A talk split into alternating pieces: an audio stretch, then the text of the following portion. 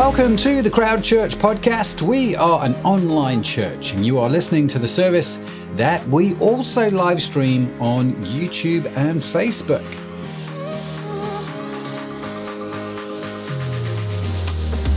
For more information about Crowd Church, please visit our website at www.crowd.church.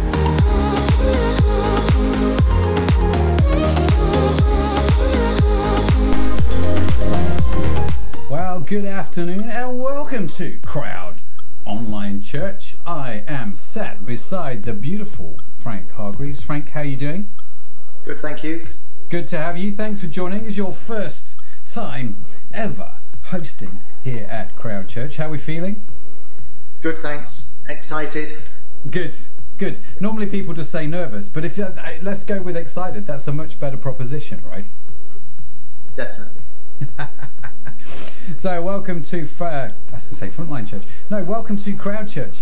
Uh, we are an online church. We're here on a quest to find out about this meaningful life that jesus has for us whether it's your first time here with us uh, whether it's your first time actually investigating anything with the christian faith or whether you've been around for a little while like matt crew who is fervent in the comments.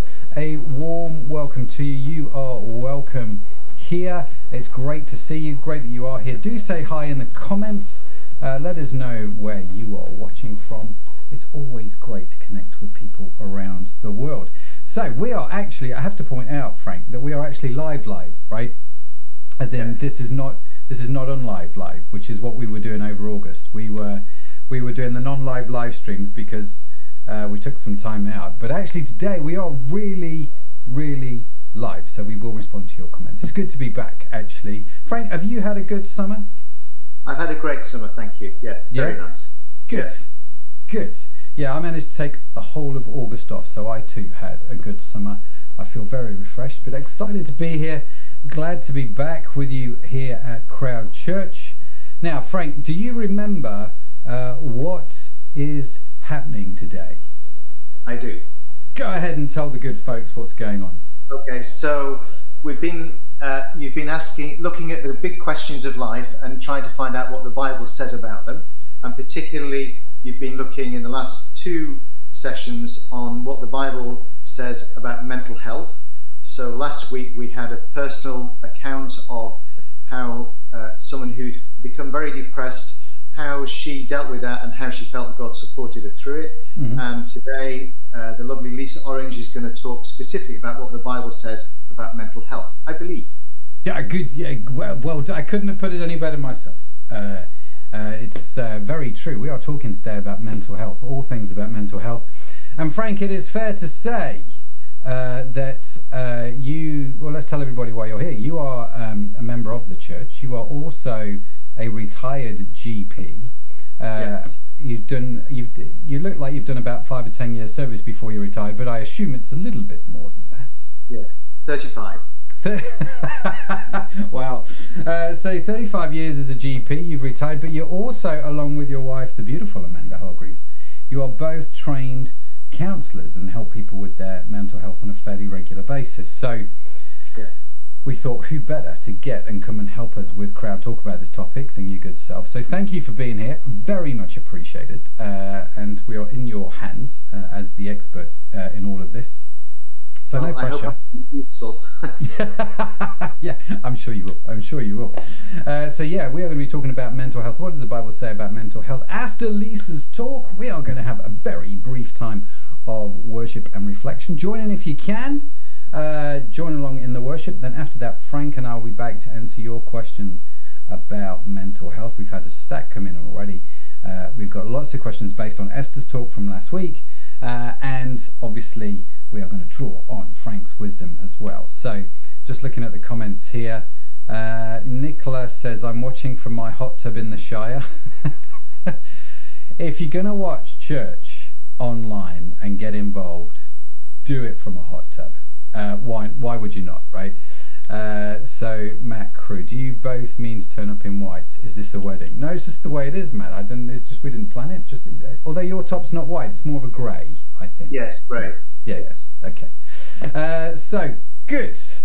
let's get that all out of the way. Right, we, without further ado, we'll jump straight into Lisa's talk. As Frank has said, we have been talking, or talking, been working our way through what does the Bible say about a series of topics we've been asking. What does the Bible say about this and that? And today it is all about mental health. So here is the phenomenal Lisa Orange, and then Frank and I will be back after the worship with Conversation Street. Grab your notebooks, grab your pens, grab your cup of teas. Here's Lisa.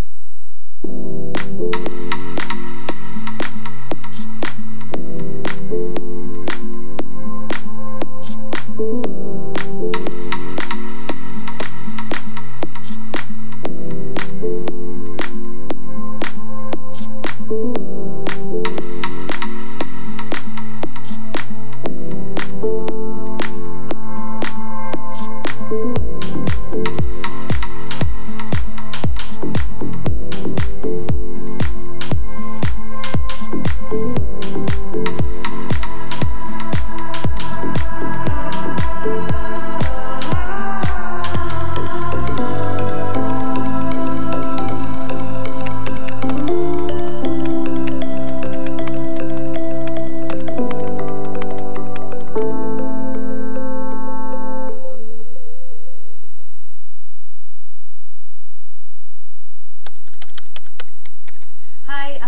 and I'm really excited to be answering this question today.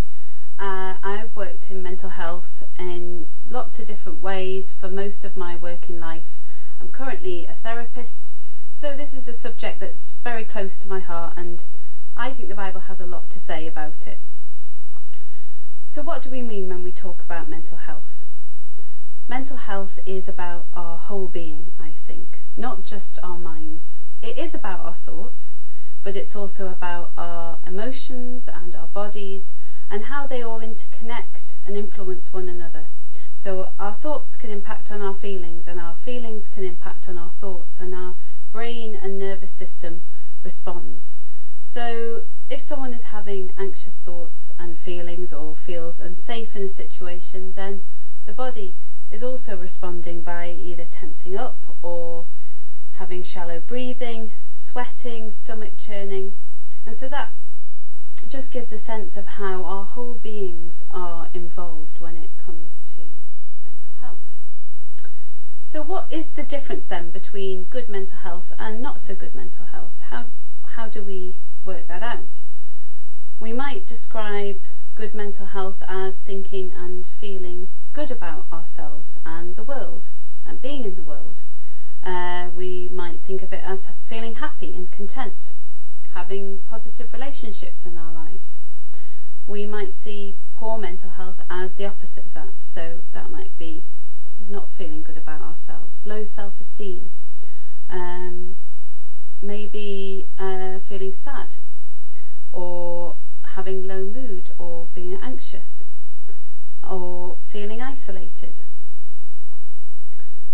Now, in reality, mental health is more nuanced than that, more complex, because good mental health isn't about feeling good or happy about ourselves all the time. The reality is that we can have a whole range of feelings in any one day. That's normal because each day has different challenges, and each day we can feel frustrated or frustrated with ourselves, frustrated with other people. But it's when low mood, anxious feelings, negative thoughts about ourselves and the world become persistent and severe, that's when it can become extremely disabling and distressing and impactful on a person's life. But it's also the case that uh, for many people, there's a functioning with underlying depression and anxiety. So on the surface, um, looking okay and and living life, but inside really struggling with these difficult feelings. So actually, mental health difficulties impact people in different ways to many varying degrees. One way we can think about and understand mental health is through um, terms of diagnosis like depression and anxiety, which I've already mentioned. Uh, but we might also think about uh, schizophrenia or bipolar, or we might think about things like addiction and self harm. These diagnosis and definitions they can be really important for for people for understanding and validating what is being experienced and for ensuring that the right help and support is in place. However, they can also uh, bring discrimination and misunderstanding and stigma, which isn't good. And actually, what is behind each diagnosis and behaviour are stories and experiences that people have been through, and usually very difficult experiences. And we might use then the word trauma to describe some of these. A trauma being a very stressful, distressing, or frightening experience. In my work, I'm always really interested to hear and understand people's stories, these stories and experiences, whether it's about childhood and growing up uh, or something more recent. Our childhood experiences matter because this is where our self esteem is formed, it's how we form how we feel about ourselves and the world around us. So, if there is trauma or a lack of love and emotional support, or both of those things, then the child can develop negative beliefs and feelings about themselves. And often the world really doesn't seem or feel like a safe place to be. How we think and feel about ourselves and the world is key to our mental well-being because it impacts on everything we do uh, and how we approach life and how we feel in the world and around other people. So we can see how childhood trauma and poor attachment to caregivers can have a lasting effect on a person's mental health right through into adulthood. And so this is really important for, for us to understand when we are thinking about mental health. And then there's difficult and experiences and traumas that we experience as adults. They impact on our mental health too. And life has many challenges bereavement, relationship problems, illness, isolation and loneliness, financial difficulties, oppression, discrimination, injustice, violence. And then there's big life changes like a change of job or getting married or going through the menopause.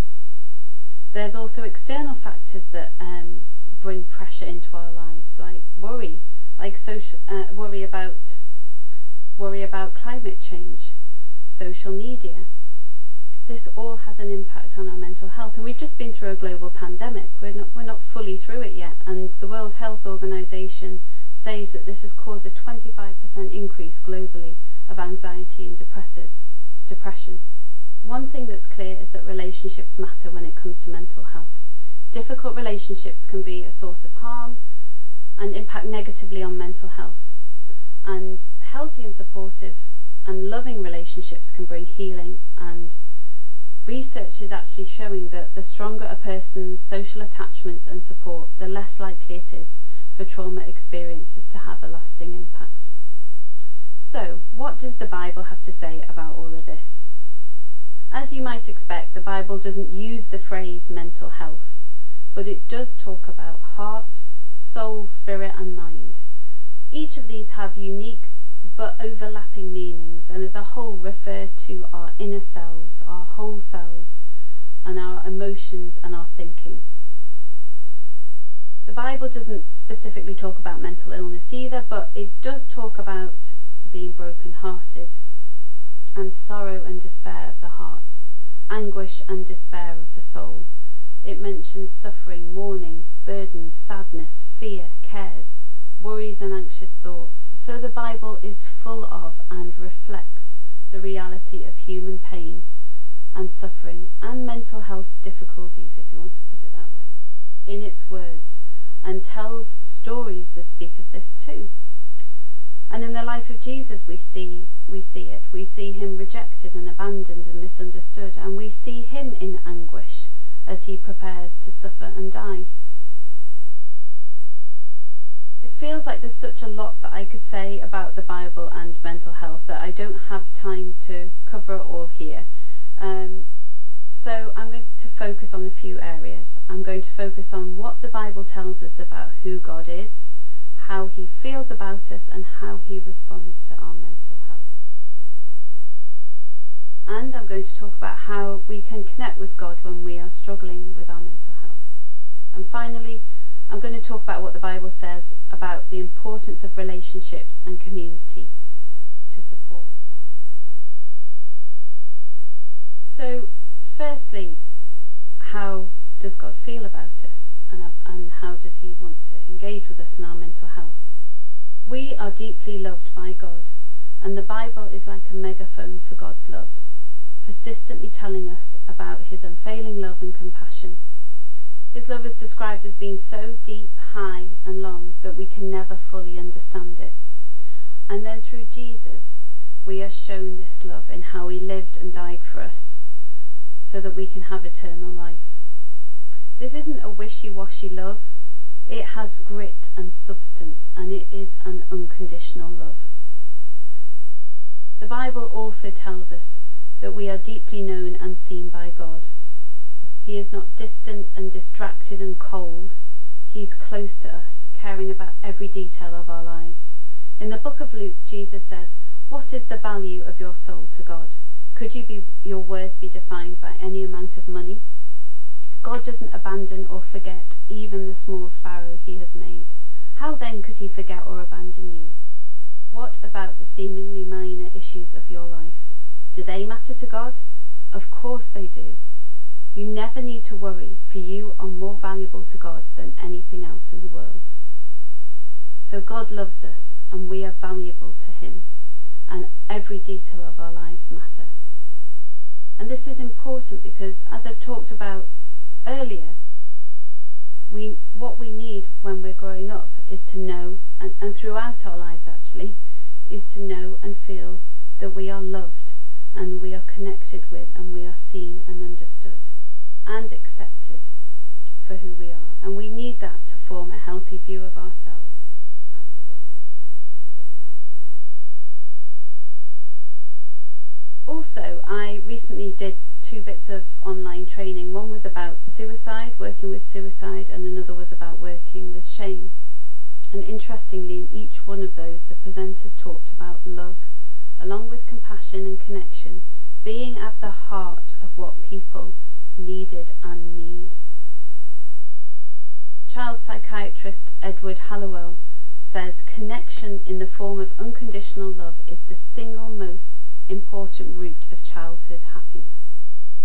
God loves us in this way. And even if we haven't experienced a deep and unconditional love, God loves us in this way and wants us to experience the height and depth and breadth.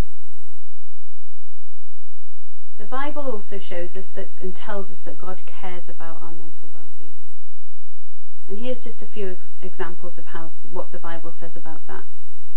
It says that he that God is close to the brokenhearted, that he cares about the anguish of our soul. He comforts us like a mother comforts a child, and is a source of hope that fills us with joy and peace. It also says that he wants to give us rest. When it comes to our worries and our anxieties, we're invited to cast them on him. And I see that as like throwing them onto Him, throwing them away from us and onto Him, because He cares for us. We're told that we can give these worries to Him in prayer, and He will give us a peace of heart and mind that is beyond our understanding. Now, I believe this and I've experienced it for myself. I've prayed about my worries and I've felt peace.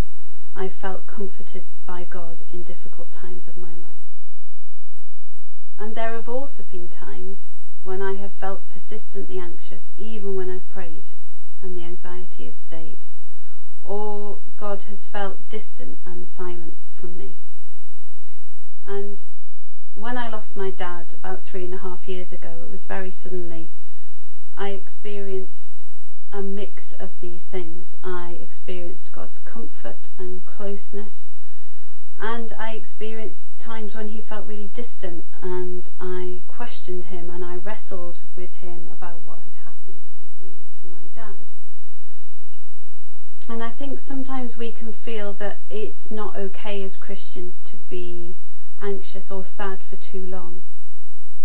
And the Bible does encourage us to focus on praise and to praise God in difficult times and to be thankful in all circumstances. And there's a lot of good reasons for that. One being that worship, praise, thankfulness, they are good for our mental health. When we praise God, we are speaking to our souls and reminding ourselves of who God is. That He is good, He is for us, He is with us. Even if we don't feel like it, we can trust Him. Research also shows that thankfulness positively changes our brains, positively Im- impacts our brains. So there's something really important about that. But however, that's not the whole picture because the Bible also talks a lot about something called lamenting.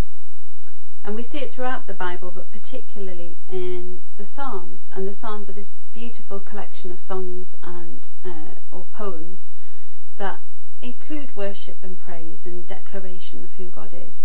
But over a third of them are of lament. And here's an example of, of one from Psalm 69. Deeper and deeper I sink into the mire. I can't find a foothold. I'm deep in water and the floods overwhelm me. I'm exhausted from crying for help. My throat is parched, my eyes are swollen with weeping, waiting for God to help me.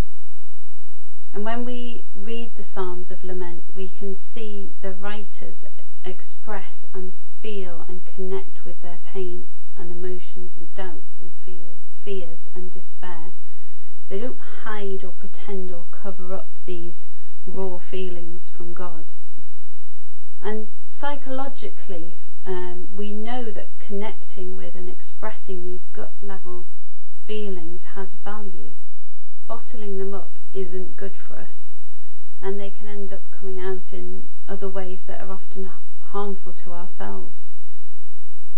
But lamenting is about this, but it's also more than that. It's about moving towards God uh, when sorrow tempts us to run away from Him.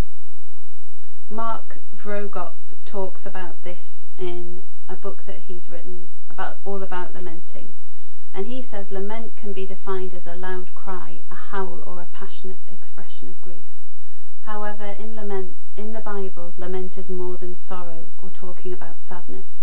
It is more than walking through the stages of grief. Lament is a prayer in pain that leads to trust.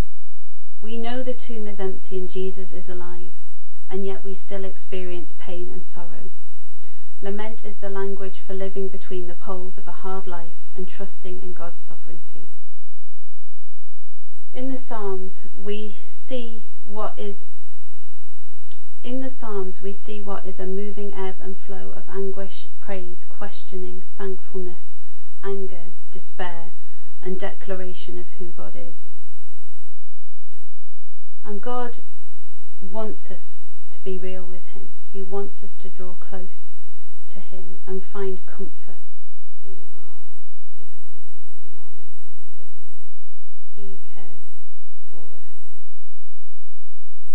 Finally, I want to come back to the importance of supportive relationships, of community and church. In my own experience of loss and grief, we were supported um, so well by family and friends in and outside of the church. People came alongside us, they were with us in our grief, not explaining it away or spiritualizing it, but simply bringing comfort and practical support and care. And this made all the difference. This helped us through a very difficult time. And God can bring and does bring direct comfort and healing, and the Bible tells us that He often brings it supernaturally and suddenly. But the Bible also shows us that God intends for comfort and healing to come through human relationships, to come through each other.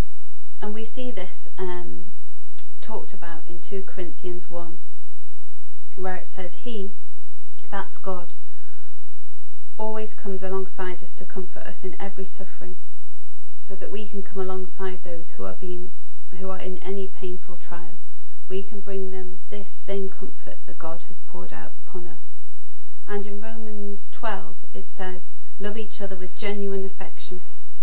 And then it goes on to say, Rejoice with those who rejoice, and weep with those who weep. So this comes back again to the importance of love and connection. We need other people in our lives. We need relationship and to know we matter. The church has a valuable role in addressing loneliness, offering reparative and healing relationships, being interested in people's stories and providing space to be honest about feelings without judgment, a place to lament. The church does this well through social action and through simply um, loving one another and being inclusive as we live our lives. What I'm talking about here isn't about the church or Christians taking on the role of mental health professionals. Coming about coming alongside that and supporting that. If someone has a serious physical illness, for example, they get appropriate medical treatment from qualified professionals. That person still needs love, community, prayer for healing, and spiritual support. And it's the same with mental health. If mental health difficulties are significant, significantly affecting your life, yes, speak to a friend or family member, seek spiritual help and prayer, lament, and get professional help whether that's going to your GP or finding a therapist or a counsellor and getting support from a mental health char- charity.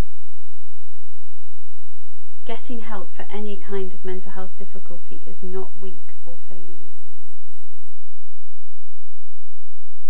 I want to finish by talking about another way we can connect with God when we're struggling with our mental health, and that's through a meditation and stiller kind of prayer a waiting on God and receiving from Him.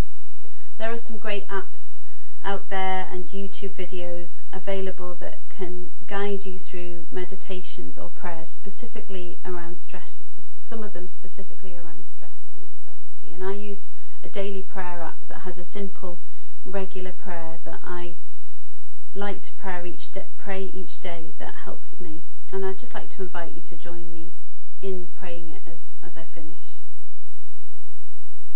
slowing my breathing and relinquishing my worries, I open my hands to pray. Come, Holy Spirit, to my mind. I receive your comfort. Come, Holy Spirit, to my heart. I receive your peace. Come, Holy Spirit, to my soul. I receive the Father's love for me. Amen.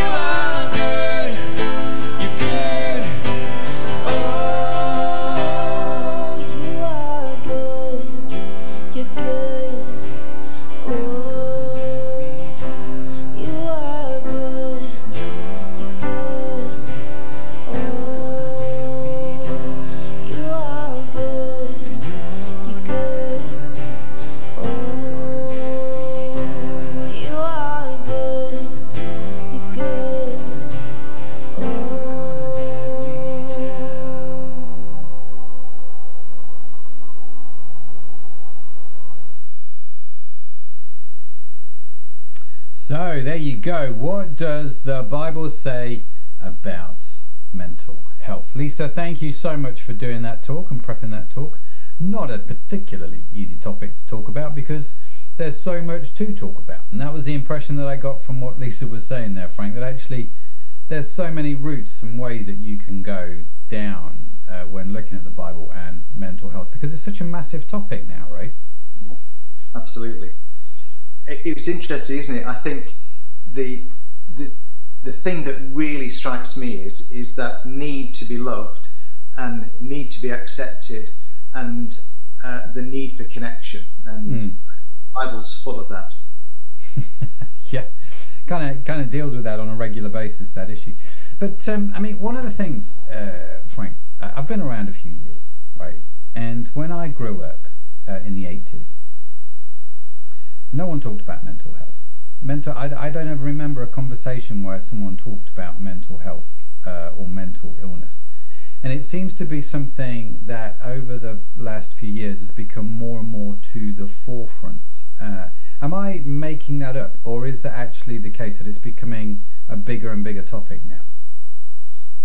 Well, like all of these things, it's always been there, but society just hasn't talked about it. And I think, I think social media means that these things are much more accessible and people with blogs and things mean that it makes it more acceptable to talk about what's the truth mm. and what's really going on in people's lives, doesn't it?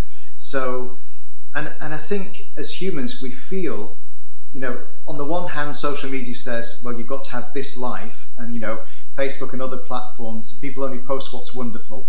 Um, and it's much more unusual for them to post about the reality of having had a really tough day with a child who's sick, who's not slept, and you feeling like you're not sure how much you can continue with a, with with the life as it is at that in that intensity.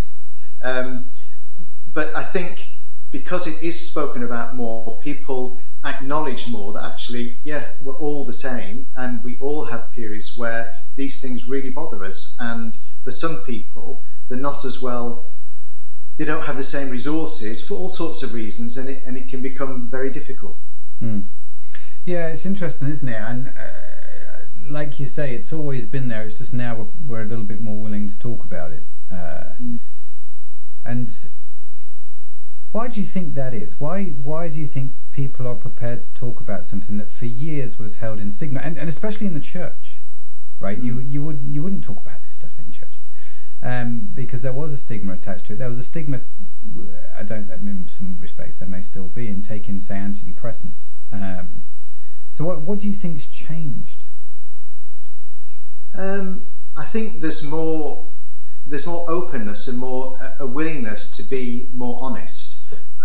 Clearly, on any social media platform, that varies, doesn't it? So, some people are massively dishonest, but I think there's some really brave people, aren't there? Um, mm. The lady who was horribly disfigured by um, an acid attack and her yeah. willingness to um, come on and talk about it and talk about her journey and those kind of things. Um, and I think, um, was it the footballer whose wife died and um, he talked about his grief and his sadness? Yeah, Rio Ferdinand, yeah. Yeah, and then more recently, there's been all the stuff about child abuse, particularly among the footballers. Mm. And it's, I think it takes huge courage to do that, but then when it's out there, it allows others to be more open, doesn't it? Yeah. And you know, it's not it's not that it's a foreign experience to most of us. I mean, obviously the more severe things are, but you know, we hmm. all mm. have days when or periods in our lives when it, it's really tough and it, it, feels like it sucks, and we wonder how we're going to get through, don't we? Mm.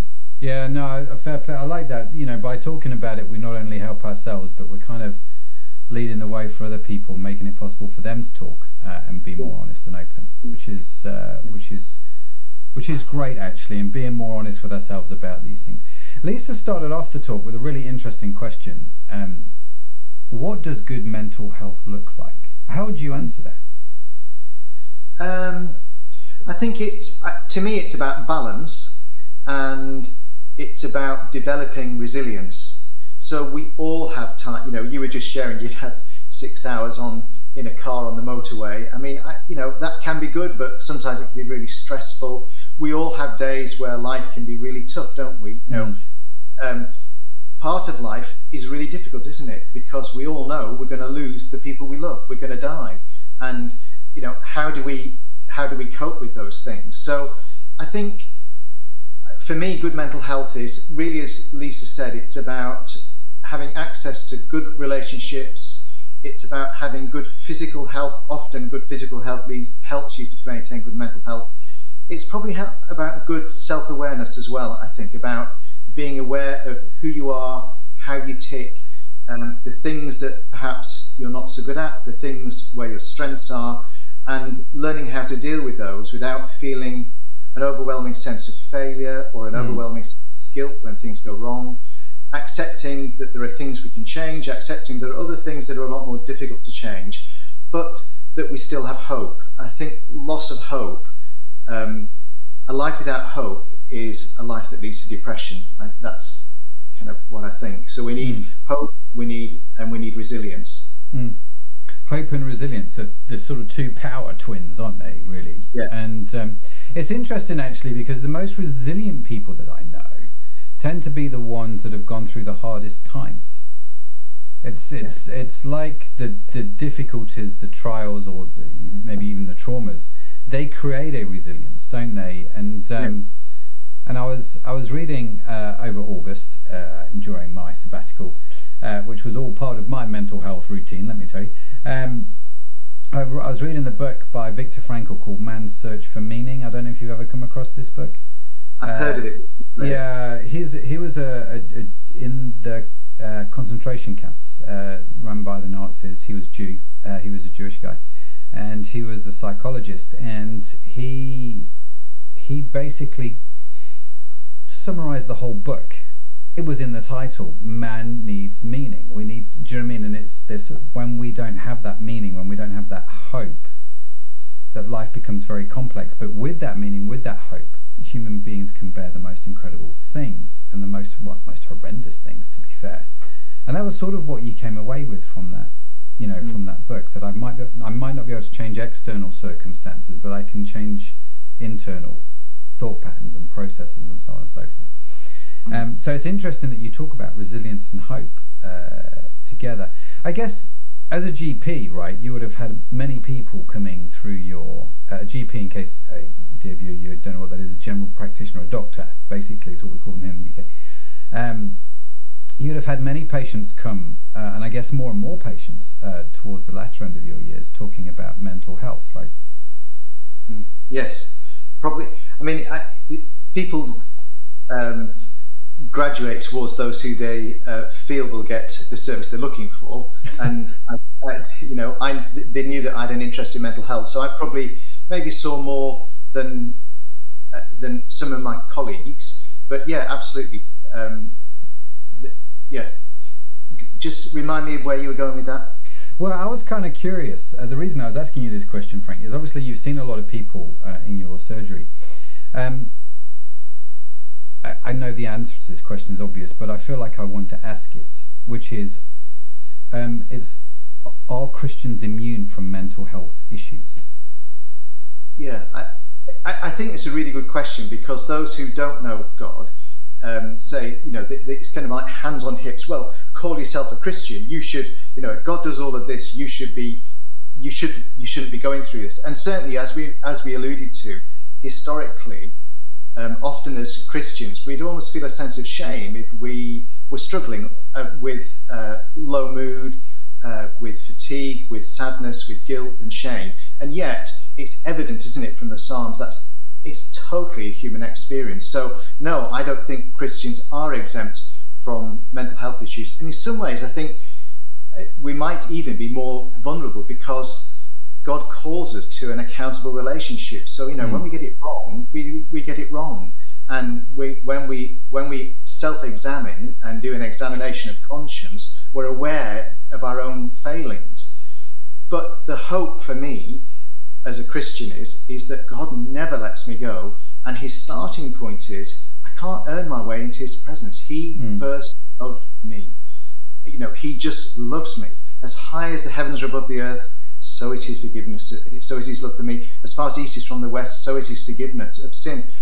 And I think um, forgiveness is a wonderful thing. We we all we all need to be forgiven, mm. and one of the things that keeps me close to God is that constant sense of if I confess, if I tell my dad I'm sorry, my father God I'm sorry, He forgives me. What a mm. wonderful thing! And not only does He forgive me, He promises to transform me and to change me and give me the power to be different. So I'm not stuck in Groundhog Day. He's yeah. constantly changing me, and I think that's a wonderful thing. Yeah, I agree, and it's one of the things that came through uh, Esther's story last week when we talked about dealing with depression, and Esther shared her story with depression, and it was one of the things that sort of came through. Actually, was this um, was this hope that ultimately things would change and things would be different. Um, that God didn't create her in that way, but in that she learned to trust God and developed a trust in God that has led to um, a, a, change in a, uh, for the better of her mental health, right? Um, which I find uh, absolutely fascinating. And it reminded me of that scripture. Is a scripture in Isaiah uh, 26, verse 3. It says, You keep him in perfect peace, whose mind is stayed on you because he trusts in you. That's a wonderful promise, isn't it? But it's. Um, this is where resilience comes in because it's not always it's not always something you, you, that just comes. You kind of have to fight for that uh, and and be in for the long haul. I don't know if that's what you found, Frank, but that's certainly what I found. Yeah, absolutely. And I think it's interesting, isn't it? As we, you know, we, there's so many books out there, and as you dip into them, I, you realise that some of the basis of how we are as Christians, it's written in with good mental health. So, for instance. Um, there's a guy called Dan Siegel who's uh, written all sorts of books about adolescence and how to manage with adolescence. And part of keeping well, both for adolescents but for us as humans, he says it's really important to have some time that's your own, some self, some time for self-reflection. You just think, well, yes, you know, what are we called to do as Christians? We're we're called to connect with God and to take time out mm. of our day. And then if you think of how much of what St. Paul says, he spends a lot of time saying, look, don't dwell on things. Um, do acknowledge it, but don't dwell on it. But put on God's truth. Put mm. on God's grace. Put on God's forgiveness. And you think, well, okay, there's the first CBT therapist, obviously, completely into it. Um, you know, and and it's lovely when you get those kind of revelations of uh, God's so far ahead of us, isn't he? yeah, he is. Now we were having a conversation about this because uh, one of the, the, the verses that's meant a lot to me over the years is um, "Be transformed by the renewing of your mind." Right, Romans twelve one. Uh, and transformation then starts with change of thinking. Right, it it doesn't start with changing behaviour. It doesn't start with uh, changing how I feel. It starts with changing how I think. Uh, and uh, I, I, was remarking about how I read a book that basically, in essence, said the same thing, like it was some huge revelation, you know, of the modern 21st century, that actually we have to focus on thinking before we focus on emotions, before we focus on behaviors. And you're like, well, yeah, it's written there, but 2,000 years ago, transformation starts when we. Although, although I would say, I'd, I'd beg to differ slightly, because I think actually God deals with the heart first. Oh, okay. That's, yeah, so I'm there. But it, you know, God deals with the heart first, doesn't he? He mm. talks about love, he talks about acceptance, he talks about forgiveness. And when those things are in place, we're then in a position, because if you like, our heart is healed, mm. we're in a position then to focus on the putting on that truth and living yeah. that truth and and being there. And certainly, again, just talking about how science backs up what the Bible already knew.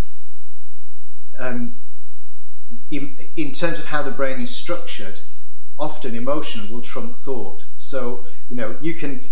For this, we're not. I'm not alone. Being in, in that things will happen, and I'll make a, a habitual mistake or habitual emotional response and think, oh, why does this always happen? Yeah, yeah, yeah. And you know, the root of that usually is something that's quite emotional from when I was quite young. You know, when I was little, and um, so the root is definitely there. But when I get that sorted out, I'm then more able then to kind of, you know, in my higher brain to look at it and think, oh, well, okay, there I am behaving like a three year old when actually I'm 63 so or 64 now so uh, maybe I ought to try and behave like a grown up and on a good day that works yeah on a good day that works uh, Dave uh, here in the comments says very good point, Frank. So I think he uh, he likes what you said there. He also said I think we would be shocked if we knew how many folks here in the UK alone uh, have committed suicide during the time of this podcast or live stream. Uh, God help us, help us to help others, and that's an interesting point, isn't it? That actually is uh, something that Lisa said about the church is actually this is a place for you if you if you struggle with mental health, and so as a Christian, I have to be aware of my mental health, but I also have to be aware of the mental health of others, right, and get involved in that. Would that be a fair comment? Yeah, absolutely. And often it's the very simple things that make a difference to people. Talking about heart versus thought, you know, someone coming up and saying, "How are you?" you know, it, mm. It's so easy, isn't it, in church, just to te- speak to the people you know. But if you're alone in church and someone new come, comes and just smiles and says, "Hello, how are you?" Uh, how are you doing? Uh, with a, a, genuine sense of empathy and compassion, it can make all the difference because you start to feel that connection. Mm. And as Lisa said, we need connection, don't we? Mm. You know, mm. so much about what we what we see on social media. It's about connection, but actually, social media only connects you so much, doesn't it? It's, the, it's yeah. being in the same space is very powerful, isn't it? Yeah, it is. The simple things like a hug makes a massive difference, doesn't it? And yeah. The, the, yeah. the hand on a shoulder and, and, and yeah. just saying, yeah, actually, how are you uh, is yeah. an important thing.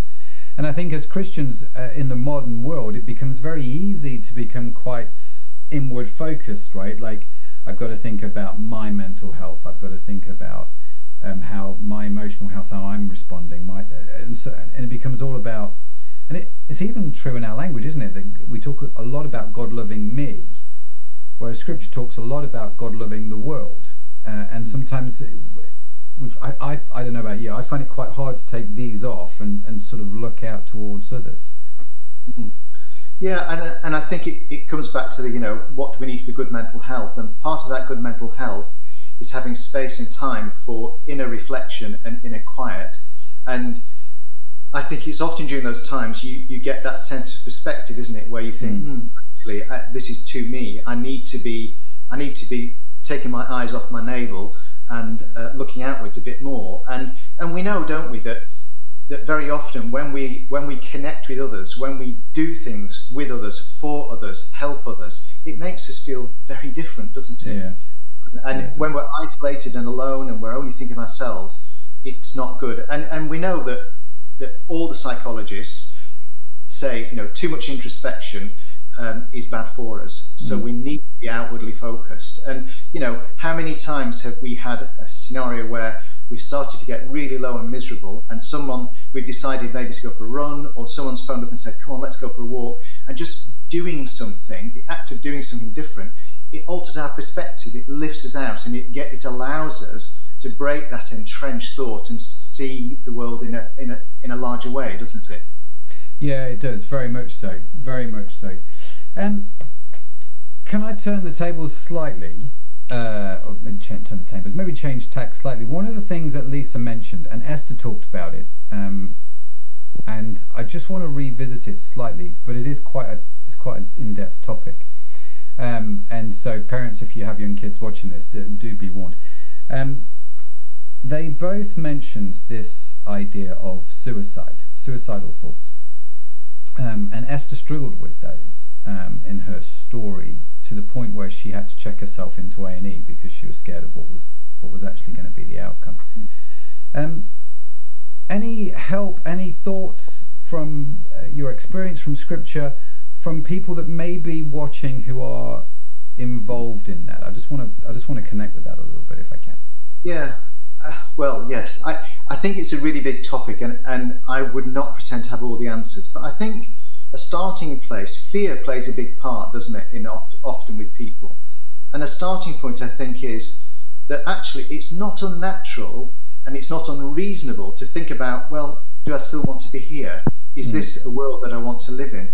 And and you know, I could say to you, when you've had some very bleak times, I I would be very surprised if you've not had the conversation with yourself about, is it worth going on? Do I really want to live like this? Is this mm. what I want? And I, and so I think my starting point would be to say to people, look, you're not alone.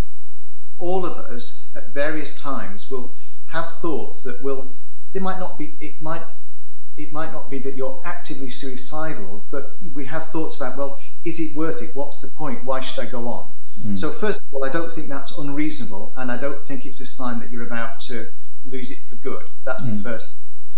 And I think, um, I think the other thing is, um, Esther went and sought help. So I think if it's something that you you're struggling to break out of, I think it's really important to get some help. And it's a bit like I said, you know, we um, in, a, in a lesser a lesser setting of that might be you go for a run or you go you go and do something. But often when you when people become suicidal, they become trapped in their own thought patterns and they can't see beyond. And sometimes just breaking out of that and talking with others and being with others can make a massive difference. Mm. Um, and obviously, I think the other thing about suicide is sometimes it's made much worse if we're very tired, if we're not very well, if we've had a lot of alcohol. Uh, for those who use drugs, if they've, if, they if they've used drugs, so often that's if you like the degree of self control slips mm. when those other things start to play a part. So I think I would always say for anyone who's struggling with mood, be very careful about using alcohol, using weed, um, and other mind altering substances when you're vulnerable because it, it, usually means it leads to more vulnerability, not less vulnerability. It has, it, it has the opposite effect, really. Yeah, no, that's a fair comment. And you talked about getting help. Where would people go to to get help? I mean, you mentioned a few resources earlier. Do you just want to share those out? Yeah, I mean, I, I think there's the obvious things like if you have a family that is a functioning family, you call on those who you love. And you know, it was fantastic in Esther's story, wasn't it? She phoned her mum and dad, and they left the house at two o'clock in the morning. Came, and you know, I'm a parent. You're a parent. Of course, we would do that. So sometimes we forget to do the obvious. Call those people who you love. Mm. Call the friends who care. You know, we all have. Most of us have soulmate friends. A soulmate friend is the one who's with you through thick and thin. Call them. They would mm. be devastated if, if, if they if they knew you were suffering and you hadn't. You, they yeah. couldn't help. So I think remember to do the obvious um, there's uh, Samaritans, obviously. There's um, men, one that's particularly for uh, men in Liverpool, and I've just the names escape me. Calm. Uh, calm, yes, and that's particularly for men. Um, there's uh, a resource called um, um, um uh, Sanctuary Mental Health, mm-hmm. which is uh, specifically it's, it's to help people in the in the church who might be having mental health problems. Um, so I, th- there are actually lots of resources out there, and and you know, people um, get cross and frustrated with Google. But if you put, you know, even if you Google suicide, getting help, feeling suicidal, Google would come up with a whole pile of resources that mm. that would be available. And I think that's the key. Is you, I think you've absolutely nailed on the head. If you're hitting a really rough, a really low point, get help, mm. seek help, do the obvious. And that's often we forget to do it, don't we? We kind of have an inner conversation and say, well, no one will be able to help me. I'm not worth it. What's the point? Why should I bother? It, nothing will make any difference. And of course, none of that is true. It all makes a difference. And although we can think about suicide, I don't believe suicide is ever the right answer. No, no, I totally agree. Um, and there's always, there's always like coming back to what you said earlier. There's always hope. Uh, yes. And there's there's always that hope um, and it's the the central tenet of the Christian faith. There is a hope, an eternal hope on which we build. So, uh, no, very very good point. One last thing, uh, Frank, going back to Lisa's talk, uh, which uh, she she used this phrase that church is a place to lament. Right now, I I'm a bit of a marketeer. Right, I do business. I do I do marketing if you were to say to me, Matt, you should have a place to crowd church, a place to lament as your tagline, doesn't roll off the tongue, really, does it? it doesn't sound that exciting. But actually, I wrote it down as she said it because I thought, well, goodness me. Um, this is actually, said, lament is a prayer uh, in pain that leads to trust. And again, I thought of Esther's story because she talked about praying a lot in pain that ultimately led to trust. Um, I, I don't know. I that I thought was fantastic actually, and um, I I thought, oh, good on you, Lisa, for saying that because that's actually quite an important thing. Um, yeah. I, I don't know if you think the same uh, with your experience, but I just wanted to just re-emphasize the point there that Lisa yeah, said. I, I think there's something about lament which is it's acknowledgement, isn't it? It's acknowledging that you're feeling horrible and it's expressing it. And sometimes we need to express it um, very powerfully. No, we need to cry, we need to weep, we need to be angry. Uh, but we also need to know within that it's the safe place because God God wants to know all about our emotions. So it doesn't mm. faze God if we're upset, if we're angry, if we, if we cry or we shout. That's what He understands about us. And often in those moments, He we can connect more powerfully with God.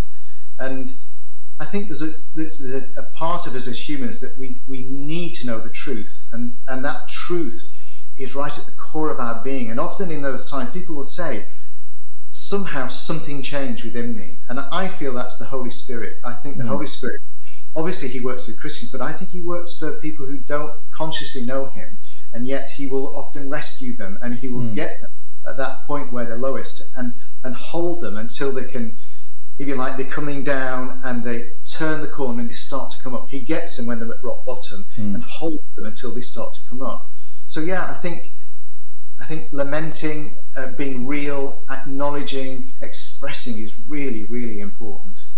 And you can, I mean, you've mentioned this, and Lisa did. You can do all of that to God in your prayer times, right? God, God doesn't need a sanctified prayer. He doesn't need you to to, to watch your p's and q's and, and all that sort of stuff. He he's quite happy that you shout, you scream, you you holler, and mm. and be real, right? Yes, absolutely. He wants reality, actually yeah. isn't it? You know, he said he said in the temple, didn't he? I see all these people making wonderful prayers, and was it the widow who said, "Lord, please accept my gift"? She put in a quarter of a penny, yeah. but he was totally thrilled with that and yeah. the humbleness. You know, so. God wants reality. He doesn't. He's not bothered about big words, is he? No, he's not, and he's not bothered about those kind of traditions either. He says your traditions have made the word of God of no effect, and it's that kind of we become so captivated in the tradition that we forget actually God is a God of relationship, and we can be totally real with Him as a result, you know, and and, and work with that. Um, uh, I think what we'll do is we'll end Conversation Street there. I'm aware of time. Thank you for your comments, uh, Nicola. Just going through them here. Uh, Dave said, listening to Lisa, I'm reminded of Psalm 147, verse 3. He heals the brokenhearted and binds up their wounds. Uh, it was very true testimony of God. Uh, Nicola said she got a dog a few weeks ago, uh, and the dog has helped her to do so much more. In fact, has been able to reduce the antidepressants with the help uh, of her doctor. And that's quite an interesting thing, isn't it? That a, yeah. a dog can help with it. Mm, very powerful. Is that something actually you've seen a lot? People sort of getting pets, and, and, and it brings that companionship maybe that we're we're looking for. Yeah, I think it, it alters your focus, doesn't it? It's mm. it's um, a dog responds to love without without demanding a lot. So for someone who's who's got very into themselves, it, it, the dog or a pet demands that they they they leave that part of them and they give part of themselves to the pet. It demands that they have to go out of the house. Great. Mm and often when they're walking, you know, who do you meet when you're walking your dog? Well, the dog walk. Yeah, yeah and, and, and, dog walkers are a very friendly bunch, aren't they? And all of a yeah. sudden you get a connection that wasn't there. So I think it's fabulous. And also, I think the need for a connection to nature. You know, where do you walk your dog? Mm. it's in the park, isn't it? Or in the countryside, and you've mm. got connection to nature as well. Um, and that's how we're designed as humans, isn't it? We need that connection. Yeah, totally. It's I love this because not only we're we talking about verses from the Bible, but we're God is a hugely practical God, isn't He? And uh, giving us animals actually helps our mental well-being. I think it's quite an important thing. Uh, yes. Matt Crew says um, you obviously mentioned you were 64, Frank, because he said I've got when I'm 64 stuck in my head now. uh, but he also said if you're struggling to uh, reach out to a health professional, get in contact with charities like Samaritan or Mind. You are not alone, and I think that's a good place to end because you're not alone. Um, no. Absolutely uh, not. alone at all, and God never leaves us nor forsakes us. Um, it does say that in Scripture. Frank, thank you so much for joining us today. Uh, been, thank you. No, it's been brilliant. Uh, let me tell the good folks what is going to happen next week. So, uh, next week on Crowd Church, we are asking, what does the Bible say about itself? It will be the last, for now, because we may revisit this, uh, the last What Does the Bible Say About topic next week. The week after that, we are starting a brand new series called Origin, where we look at the origins of the Christian faith, how it all began, starting off with the Gospel of John, quickly going through the story of Jesus, and deep diving into a book called Acts, which shows what happens with the early church. It's going to be phenomenal. Uh, if you are a member of Frontline or you're a member of Crowd Church uh, and you would like one of these, do let us know. It's called Devotions. Um, and it's basically a journey through John's Gospel and Acts, which we'll be using uh, in our conversations. Don't worry if you don't have one, because we're going to put it all on social media. That's just the way we rock and roll here at Crowd.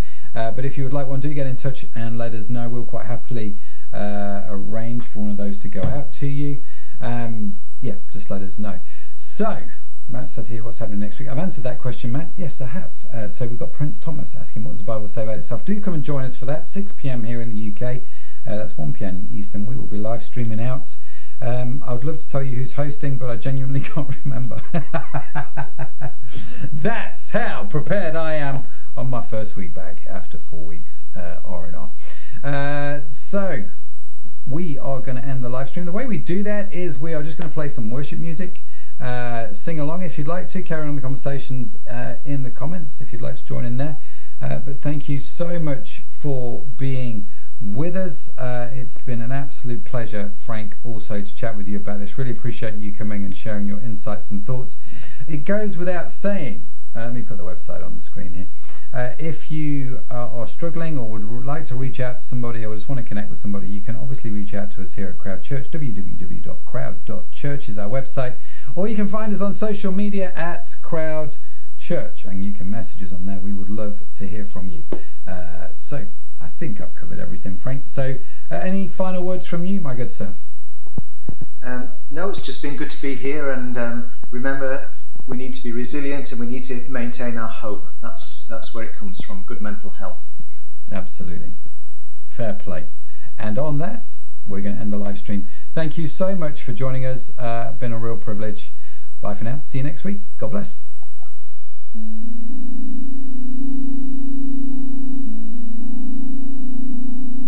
How deep the Father's love for us, how vast beyond all measure, that He should give His only